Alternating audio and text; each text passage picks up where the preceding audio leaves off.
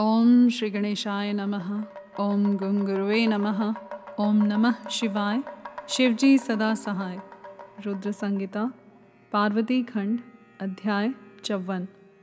मीना की इच्छा के अनुसार एक ब्राह्मण पत्नी का पार्वती को पति व्रत धर्म का उपदेश देना। ब्रह्मा जी कहते हैं, नारद, तदंतर सप्त ऋषियों ने हिमालय से कहा, गिरिराज अब आप अपनी पुत्री पार्वती देवी की यात्रा का उचित प्रबंध करें, मुनीश्वर। यह सुनकर पार्वती के भावी विरह का अनुभव करके गिरिराज कुछ काल तक अधिक प्रेम के कारण विषाद में डूबे रह गए। कुछ देर बाद सचेत हो शैलराज ने, तथास्तु, कहकर मीना को संदेश दिया। मुने हिमवान का संदेश पाकर हर्ष और शोक के वशीभूत हुई मीना पार्वती को विदा करने के लिए उद्यत हुई। शैलराज की प्यारी पत्नी मेना ने विधि पूर्वक वैदिक एवं लौकिक कुलाचार का पालन किया और उस समय नाना प्रकार के उत्सव मनाए। फिर उन्होंने नाना प्रकार के रत्न जड़ित सुंदर वस्त्रों और बारह आभूषणों द्वारा राजोचित श्रृंगार करके पार्वती को विभूषित किया। तत्पश्चात मेना के मनोभाव को जानकर एक सती साध्वी ब्राह्मण पत्नी ने गिरिजा को उत्तम पातिव्रत्य की शिक्षा दी। ब्राह्मण पत्नी बोली गिरिराज किशोरी, तुम प्रेम पूर्वक मेरा यह वचन सुनो। यह धर्म को बढ़ाने वाला, इहलोक और परलोक में भी आनंद देने वाला तथा श्रोताओं को भी सुख की प्राप्ति कराने वाला है। संसार में पतिव्रता नारी ही धन्य है, दूसरी नहीं। वही विशेष रूप से पूजनीय है। पतिव्रता सब लोगों को पवित्र करने वाली और समस्त पाप राशि को नष्ट कर देने वाली है। शिवे जो पति को परमेश्वर के समान मानकर प्रेम से उनकी सेवा करती है, वह इस लोक में संपूर्ण भोगों का उपभोग करके अंत में कल्याणमयी गति को पाती है। सावित्री, लोपामुद्रा, अरुंधति, शांडिली, शत्रुपा, अनसूया, लक्ष्मी, स्वधा, सती, संज्ञा, सुमति, श्रद्धा, मीना और स्वाहा, ये तथा और भी बहुत सी स्त्रियाँ साध्वी कही गई हैं। यहाँ विस्तार भय से उनका नाम नहीं लिया गया। वे अपने पातिव्रत्य के बल से ही सब लोगों की पूजनिया तथा ब्रह्मा, विष्णु, शिव एवं मुनीश्वरों की भी माननीय हो गई हैं। इसलिए तुम्हें अपने पति भगवान शंकर की सदा सेवा करनी चाहिए। वे दीन दयालु, सबके सेवनीय और सत्पुरुषों के आश्रय हैं। श्रुतियों और स्मृतियों में पातिव्रत्य धर्म को महान बताया गया है। इसको जैसा श्रेष्ठ बताया जाता है, वैसा दूसरा धर्म नहीं है। यह निश्चय पूर्वक कहा जा सकता है। पातिव्रत्य धर्म में तत्पर रहने वाली स्त्री अपने प्रिय पति के भोजन कर लेने पर ही भोजन करे। शिवे, जब पति खड़ा हो, तब साध्वी स्त्री को भी खड़ी ही रहना चाहिए। शुद्ध बुद्धि वाली साध्वी स्त्री प्रतिदिन अपने पति के सो जाने पर सोए और उसके जागने से पहले ही जग जाए। वह छल कपट छोड़कर सदा उसके लिए हितकर कार्य ही करे। शिवे, साध्वी स्त्री को चाहिए कि जब तक वस्त्राभूषणों से विभूषित न हो ले तब तक वह अपने को पति की दृष्टि के सम्मुख न लाए। यदि पति किसी कार्य से परदेश में गया हो तो उन दिनों उसे कदापि श्रृंगार नहीं करना चाहिए। पतिव्रता स्त्री कभी पति का नाम न ले। पति के कटुवचन कहने पर भी वह बदले में कड़ी बात न कहे। पति के बुलाने पर वह घर के सारे कार्य छोड़कर तुरंत उसके पास चली जाए और हाथ जोड़ प्रेम से मस्तक झुकाकर पूछे, नाथ, किस लिए इस दासी को बुलाया है? मुझे सेवा के लिए आदेश देकर अपनी कृपा से अनुग्रहित कीजिए। फिर पति जो आदेश दें, उसका वह प्रसन्न हृदय से पालन करे। वह घर के दरवाजे पर देर तक खड़ी न रहे, दूसरे के घर न जाए, कोई गोपनीय बात जानकर हर एक के सामने उसे प्रकाशित न करे पति के बिना कहे ही उनके लिए पूजन सामग्री स्वयं जुटा दे, तथा उनके हित साधन के यथोचित अवसर की प्रतीक्षा करती रहे पति की आज्ञा लिए बिना कहीं तीर्थ यात्रा के लिए भी न जाएँ। लोगों की भीड़ से भरी हुई सभा या मेले आदि के उत्सवों का देखना वह दूर से ही त्याग दे। जिस नारी को तीर्थ यात्रा का फल पाने की इच्छा हो, उसे अपने पति का चरणोदक पीना चाहिए। उसके लिए उसी में सारे तीर्थ और क्षेत्र हैं, इसमें संशय नहीं है। पतिव्रता नारी पति के उच्चिष्ट अन्न आदि को परम प्रिय भोजन मानकर ग्रहण करे और पति जो कुछ दे, उसे महाप्रसाद मानकर शिरोधार्य करे। देवता, पितर, अतिथि, सेवक वर्ग, गौ तथा भिक्षु समुदाय के लिए अन्न का भाग दिए बिना कदापि भोजन न करे। पतिव्रत धर्म में तत्पर रहने वाली गृह देवी को चाहिए कि वह घर की सामग्री को संयत एवं सुरक्षित रखे। गृह कार्य में कुशल हो, सदा प्रसन्न रहे और खर्च की ओर से हाथ खींचे रहे। पति की आज्ञा लिए बिना उपवास व्रत आदि न करे। अन्यथा उसे उसका कोई फल नहीं मिलता। और वह परलोक में नरक गामिनी होती है। पति सुखपूर्वक बैठा हो या इच्छानुसार क्रीड़ा विनोद अथवा मनोरंजन में लगा हो, उस अवस्था में कोई आंतरिक कार्य आ पड़े तो भी पतिव्रता स्त्री अपने पति को कदापि न उठाए। पति नपुंसक हो गया हो, दुर्गति में पड़ा हो, रोगी हो, बूढ़ा हो, सुखी हो अथवा दुखी हो, किसी भी दशा में नारी अपने उस एकमात्र पति का उल्लंघन न करे। रजस्वला होने पर वह तीन रात्रि तक पति को अपना मुँह न दिखाए, अर्थात उससे अलग रहे। जब तक स्नान करके शुद्ध न हो जाए, तब तक अपनी कोई बात भी वह पति के कानों में न पड़ने दे। अच्छी तरह स्नान करने के पश्चात सबसे पहले वह अपने पति के मुख का दर्शन करे, दूसरे किसी का मुँह कदापि न देखे, अथवा मन ही मन पति का चिंतन करके सूर्य का दर्शन करें। पति की आयु बढ़ने की अभिलाषा रखने वाली पतिव्रता नारी, हल्दी, रोली, सिंदूर, काजल आदि, चोली, पान, मांगलिक आभूषण आदि, केशों का संवारना, चोटी गूंथना तथा हाथ कान के आभूषण, इन सबको अपने शरीर से दूर न करें।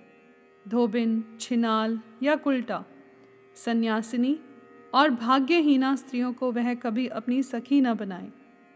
पति से द्वेष रखने वाली स्त्री का वह कभी आदर न करे। कहीं अकेली न खड़ी हो, कभी नंगी होकर न नहाए। सती स्त्री ओखली, मूसल, झाड़ू, सिल, जात और द्वार के चौखट के नीचे वाली लकड़ी पर कभी न बैठे। मैथुन काल के सिवा और किसी समय में वह पति के सामने धृष्टता न करे। जिस जिस वस्तु में पति की रुचि हो, उससे वह स्वयं भी प्रेम करे। पतिव्रता देवी सदा पति का हित चाहने वाली होती है। वह पति के हर्ष में हर्ष माने। पति के मुख पर विषाद की छाया देख, स्वयं भी विषाद में डूब जाए, तथा वह प्रियतम पति के प्रति ऐसा बर्ताव करे, जिससे वह उन्हें प्यारी लगे। पुण्यात्मा पतिव्रता स्त्री संपत्ति और विपत्ति में भी पति के लिए एक सी रहे।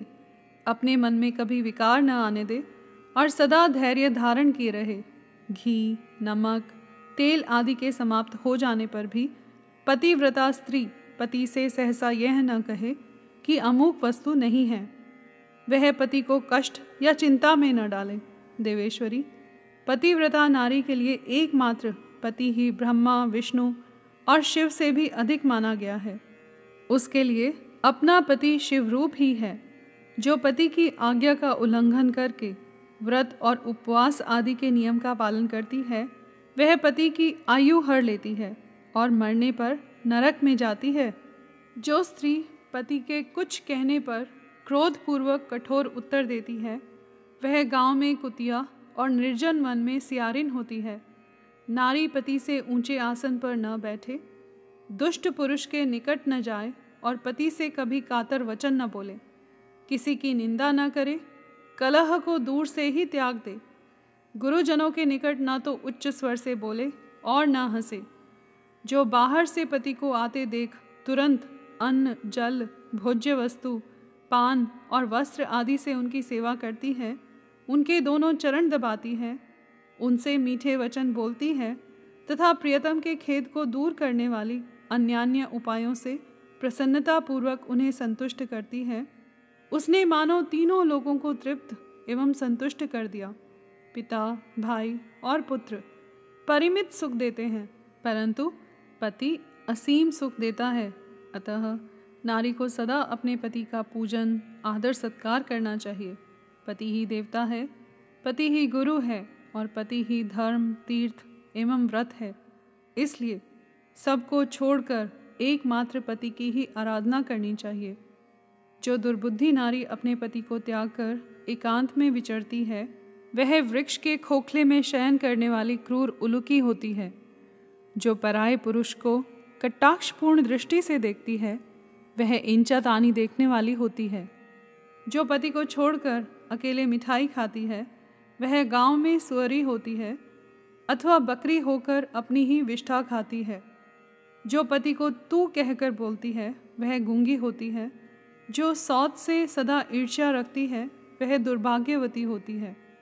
जो पति की आँख बचाकर किसी दूसरे पुरुष पर दृष्टि डालती है, वह कानी, टेढ़े मुँह वाली तथा कुरूपा होती है। जैसे निर्जीव शरीर तत्काल अपवित्र हो जाता है, उसी तरह पतिहीना नारी भली भांति स्नान करने पर भी सदा अपवित्र ही रहती है। लोक में वह माता धन्य है, वह जन्मदाता पिता धन्य है, तथा वह पति भी धन्य है, जिसके घर में पतिव्रता देवी वास करती हैं। पतिव्रता के पुण्य से पिता, माता और पति के कुलों की तीन तीन पीढ़ियों के लोग स्वर्गलोक में सुख भोगते हैं। जो दुराचारिणी स्त्रियाँ अपना शील भंग कर देती हैं वे अपने माता पिता और पति तीनों के कुलों को नीचे गिराती हैं, तथा इस लोक में और परलोक में भी दुख भोगती हैं। पतिव्रता का पैर जहाँ जहाँ पृथ्वी का स्पर्श करता है वहाँ वहाँ की भूमि पाप हारिणी तथा परम पावन बन जाती है। भगवान सूर्य, चंद्रमा तथा वायुदेव भी केवल अपने आप को पवित्र करने के लिए ही पतिव्रता का स्पर्श करते हैं, और किसी दृष्टि से नहीं। जल भी सदा पतिव्रता का स्पर्श करना चाहता है और उसका स्पर्श करके वह अनुभव करता है कि आज मेरी जड़ता का नाश हो गया तथा आज मैं दूसरों को पवित्र करने वाला बन गया। भार्या ही गृहस्थ आश्रम की जड़ है। भार्या ही सुख का मूल है। भार्या से ही धर्म के फल की प्राप्ति होती है तथा भार्या ही संतान की वृद्धि में कारण है।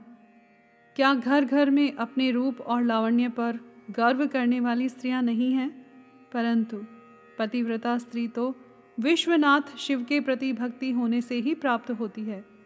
भार्या से इस लोक और परलोक दोनों पर विजय पाई जा सकती है। भार्याहीन पुरुष देव यज्ञ पितृ यज्ञ और अतिथि यज्ञ करने का अधिकारी नहीं होता। वास्तव में गृहस्थ वही है जिसके घर में पतिव्रता स्त्री है।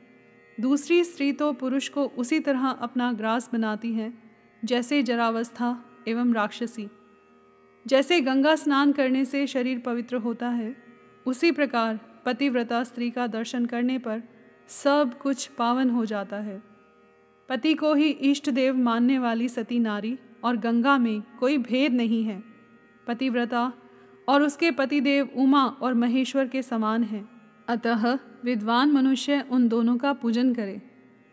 पति प्रणव है और नारी वेद की ऋचा।